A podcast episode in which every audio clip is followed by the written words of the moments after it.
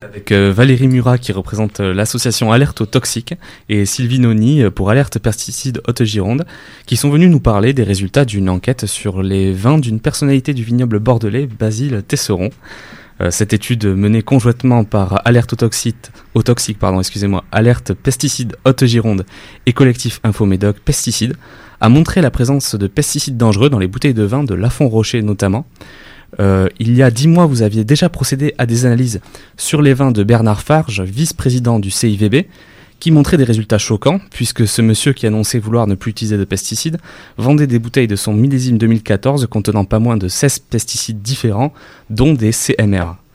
Donc, euh, comment déjà avez-vous procédé pour analyser ces vins?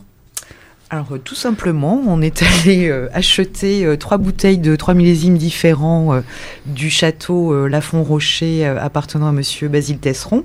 les premières bouteilles, il faut quand même préciser que comme c'est un, grand cru Saint-Estès, le quatrième grand cru classé, ça commence à partir de 35 euros, c'est pas donné, et ça va jusqu'à 138 euros à peu près. Donc on a acheté ces bouteilles-là, on les a expédiées au laboratoire du Bernet, et dix jours après, on a reçu ces analyses euh, euh, où étaient répertoriés euh, tous les pesticides qu'on a relevés et qui montrent bien que M. Tesseron n'a jamais été en bio. En plus, on voit très bien qu'il s'agit bien d'une volonté avec un vrai calendrier qui est appliqué tous les ans, puisqu'on retrouve sur les trois années différentes exactement les mêmes molécules. Oui, oui. Pardon, vas-y. nous n'avons pas fait ça par hasard, mais c'est parce que Monsieur euh, Basile Tesseron s'est vanté dans la presse spécialisée, dans un premier temps d'être passé en bio, euh, en 2017. Puis en 2018, euh, il a fait une conférence de presse où un article a donné un, un, interview à la presse pour annoncer que ça faisait 10 ans qu'il était en bio. Déjà, il y a eu 10 ans, donc entre 2017 et 2018, mais qu'il l'a abandonné parce que c'était trop polluant. Et donc, c'est, euh, il en a fait trois euh, articles comme ça dans la presse ces derniers temps pour euh, affirmer qu'il abandonnait le, il abandonné le bio parce que trop polluant. Et c'est cette démarche qui nous a quelque peu agacés parce qu'elle était terriblement malhonnête. Et nous avions décidé déjà il y a quelque temps, effectivement, de mettre la, la filière euh, bordelaise sous surveillance. C'est comme ça que nous appelons notre démarche. Et c'est pas fini parce que nous allons continuer à faire paraître des résultats, notamment chaque fois qu'il y a des tartufferies de ce genre et que euh, non seulement les gens ne font pas du bio, mais en plus en profitent pour dénigrer ceux qui font du bio et c'est pas facile et c'est pas simple. Et donc c'est cet engagement que l'on voulait réaffirmer. Et donc cette mise sous surveillance, il euh, faut, faut, bien dire que c'est quelque chose qui en fait est pas à la portée de tout le monde puisque s'il n'y a, y a, pas, y a pas d'analyse en fait euh, présente sur ces vins et pour les faire c'est extrêmement compliqué. Acheter la bouteille, l'envoyer au labo, payer les études, payer la bouteille de vin, payer les études, c'est pas. C'est un, ouais, c'est un vrai con. Et euh, là il y en a à peu près pour 1000 euros pour trois bouteilles différentes entre le prix des bouteilles, l'expédition, les analyses par elles-mêmes. Euh, donc tout ça, euh, ça a un coût qui est supporté par ces associations. Et ce qu'il faut garder présent à l'esprit aussi, c'est que euh, les vignerons en bio ou biodynamie, eux, sont contrôlés. Ils payent les certifications, mais par contre, les conventionnels n'ont rien à régler. Ils n'ont rien à payer. Et ça, faut le garder présent à l'esprit parce qu'une certification, ça a un coût aussi. Et le vin est la seule euh, denrée alimentaire qui n'est pas obligé de mettre sur son étiquette sa composition et qui n'a pas notamment de limite maximale de résidus. Euh, le raisin dans la cuve en a, mais pas le vin. Et alors que l'eau que vous avez au robinet, ben, euh, la, la, lyonnaise des eaux ou le service des eaux contrôle s'il y a un dépassement des limites maximales de résidus, ce n'est pas le cas pour le vin. Donc, s'il s'agissait de bouteilles euh, d'eau, elles ne pourraient même pas arriver sur la table. Donc, pour en venir aux bouteilles de la Font Rocher, qu'est-ce que vous avez trouvé? Qu'est-ce que le laboratoire a trouvé dedans? Alors, des jolis petits noms euh, exotiques, euh, du boscalide, qui est un reprotoxique, euh, du folpel, qui est un fongicide qui est très très utilisé dans la viticulture bordelaise, l'aphthalamide, qui est en fait une métabolite du folpel et qui montre que il ne peut pas s'agir, vu les doses qui sont retrouvées en tant que résidus dans les bouteilles, ça peut pas être une dérive de pulvérisation. Surtout que euh, la propriété de monsieur euh, Lafont Rocher, c'est une propriété qui fait 42 hectares et il a 40 hectares d'un seul tenant. Donc parler de dérive comme il a voulu s'en justifier, c'est vraiment pas un argument qui peut tenir. Après, on a aussi retrouvé des insecticides sur les deux dernières années et beaucoup d'antibotrytis et d'antiodium, donc essentiellement du fongicide. Hmm. Et comme on retrouve vraiment toutes les, les molécules identiques sur les trois années, c'est vraiment la preuve que c'est un calendrier de traitement avec une véritable volonté phytosanitaire et c'est pas du tout des doses qui diminuent en plus euh, comme euh, il l'avait annoncé euh, dans ses différentes interviews où il a cherché à faire le buzz.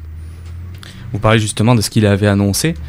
c'est cette volonté du coup de, mettre en avant l'hypocrisie de son propos qui nous a poussé à viser particulièrement son lot à lui. Oui, mais aussi parce que euh, son propos euh, de bio-bashing, si on veut dire, mm. euh, voilà, rejoint aussi une campagne nationale et même internationale, puisque en ce moment, les, les lobbies du phyto font pression auprès de la Commission européenne pour réduire l'utilisation du cuivre. Vous savez, le cuivre, c'est l'élément chimique qui intervient dans la bouillie bordelaise, utilisé quand même depuis 150 ans et avec un certain recul épidémiologique.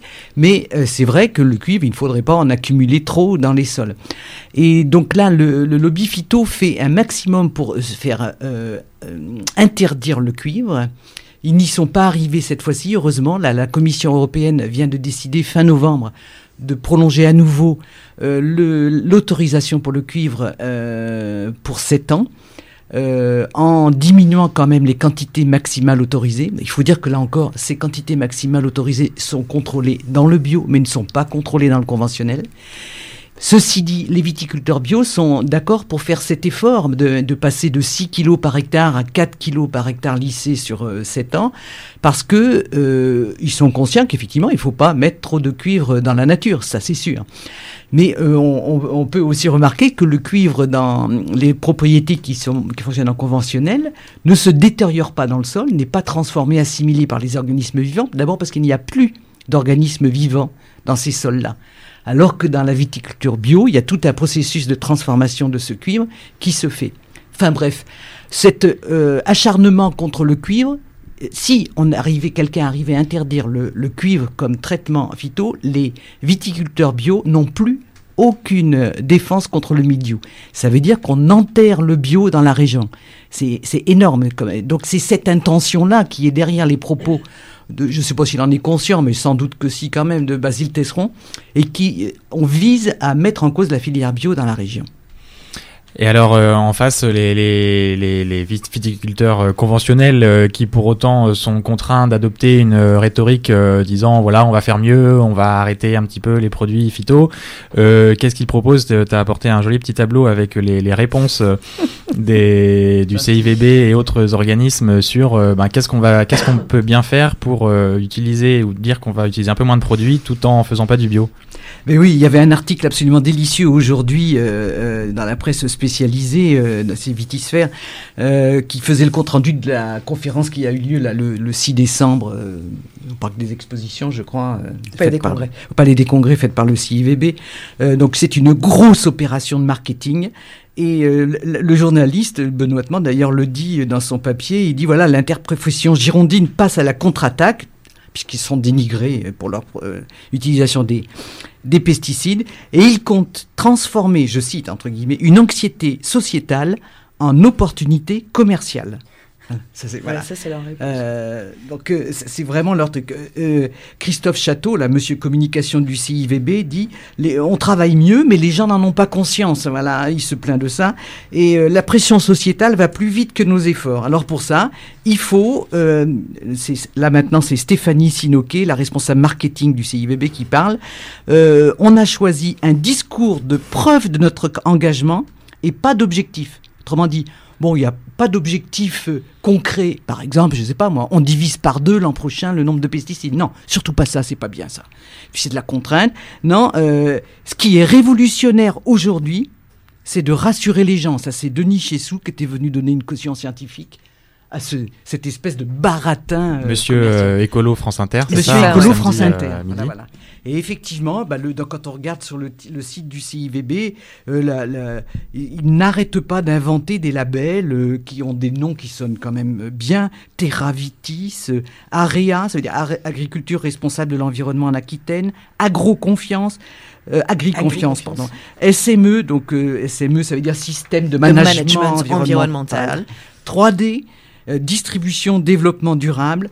HVE, haute valeur environnementale, tout ça c'est du, du baratin, c'est du vent, c'est aucune contrainte, c'est rien de concret, c'est juste pour faire de la com à mettre sur les étiquettes.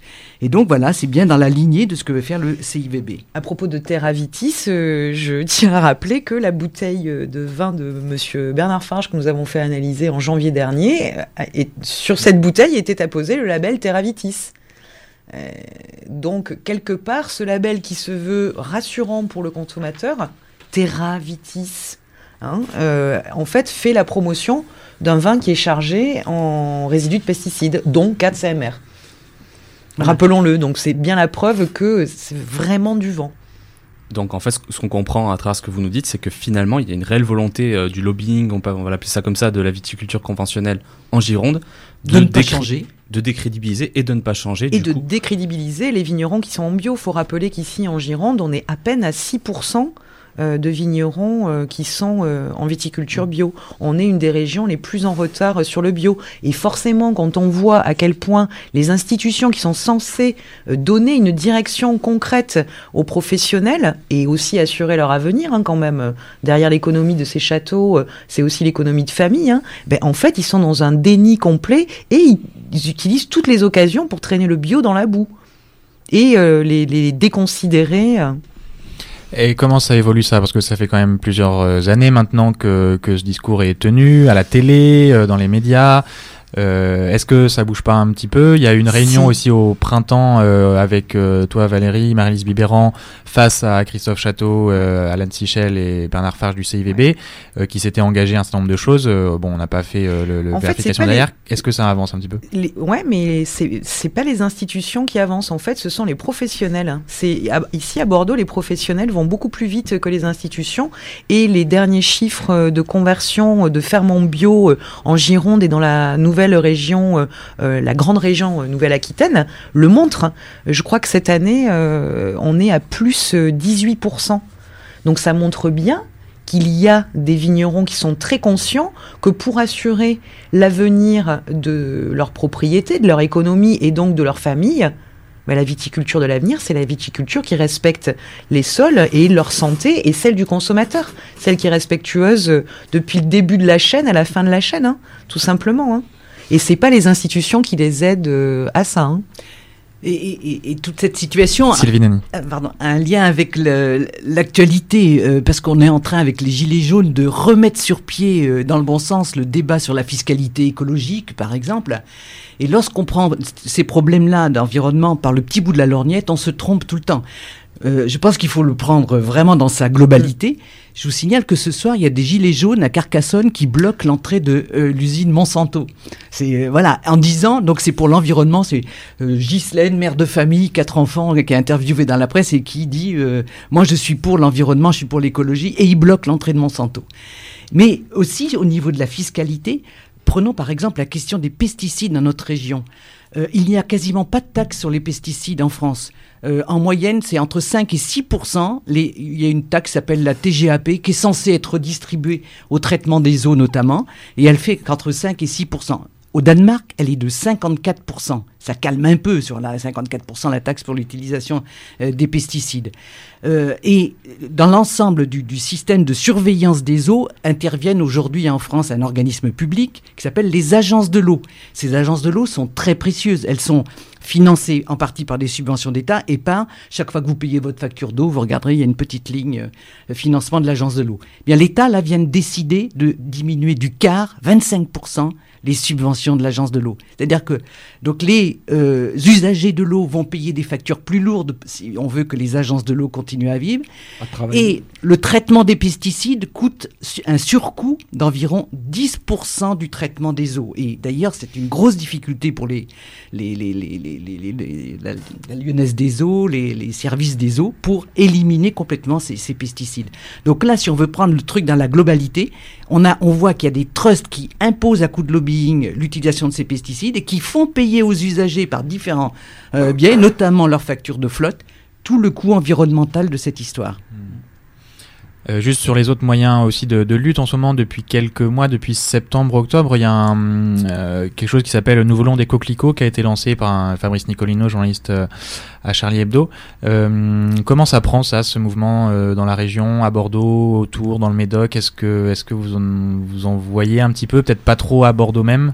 Ben, Moi hier j'étais tenu un stand d'un le même endroit que euh, la clé des ondes, à la Convention de la France Insoumise. Et, donc j'avais mis la pétition sur la table, elle a été massivement signée, c'est une pétition qui rencontre beaucoup de succès. Et euh, bon, ce qu'on leur a proposé, c'est de travailler en, symbiose, puisque le, les coquelicots, effectivement, c'est une, belle démarche, superbe démarche, mais ils vont euh, aussi s'inspirer de tout le travail que font les associations comme les nôtres. Il y en a qui sont très très anciennes.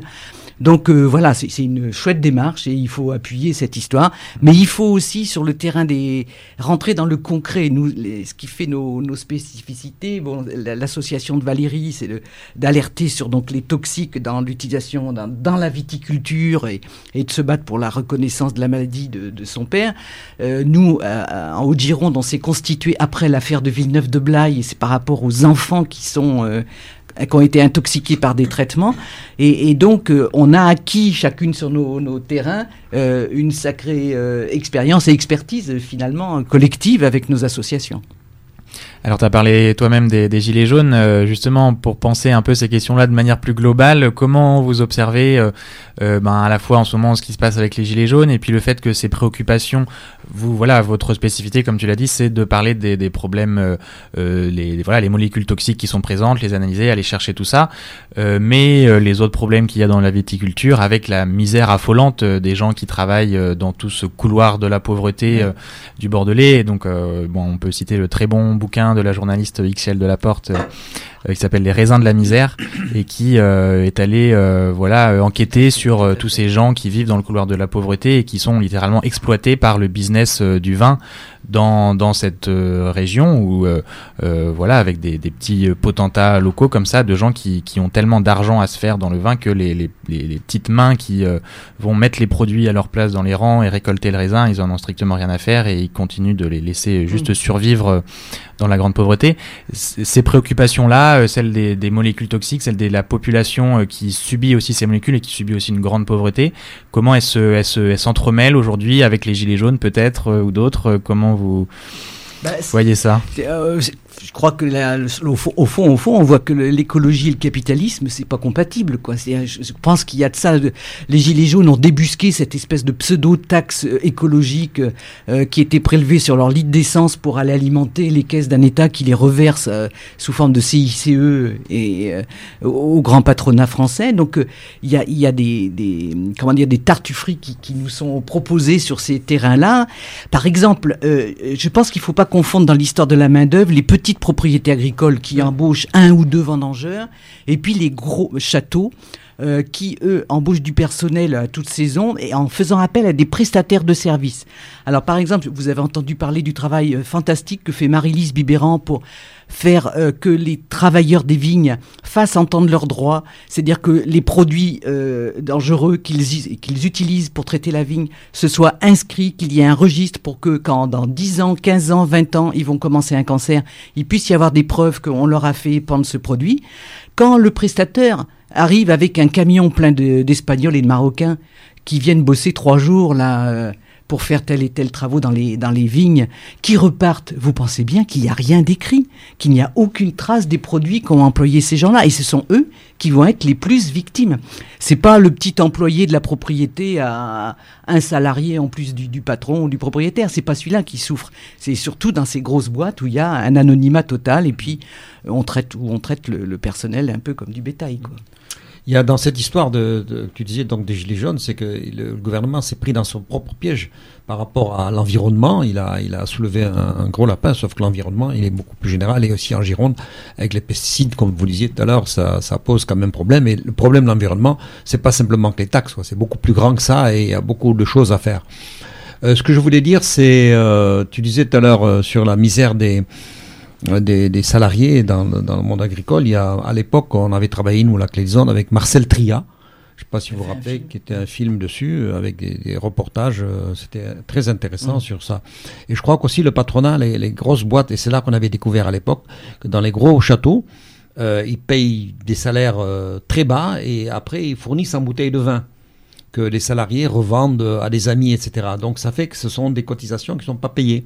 Bon, le gars, il s'en satisfait parce qu'il arrive à gagner des sous, mais en même temps, euh, en fait, il n'a pas un salaire réel où il y a des cotisations sociales, etc.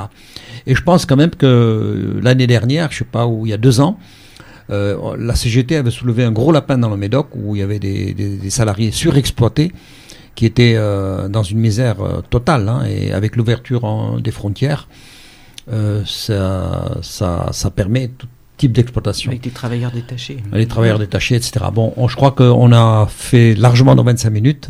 On vous remercie euh, d'être venus, Sylvie et Valérie, sur la clé des ondes. Vous êtes connus quand même ici. Merci. Et une autre petite question euh, ces documents, ces recherches, vous les envoyez aux médias Vous les envoyez à. Hein? Alors, justement, pour rajouter une dernière petite chose, mmh. euh, justement, là, euh, ces analyses, on a eu un article dans Rue 89 Bordeaux, mmh. très rapidement. Facile. On a eu un.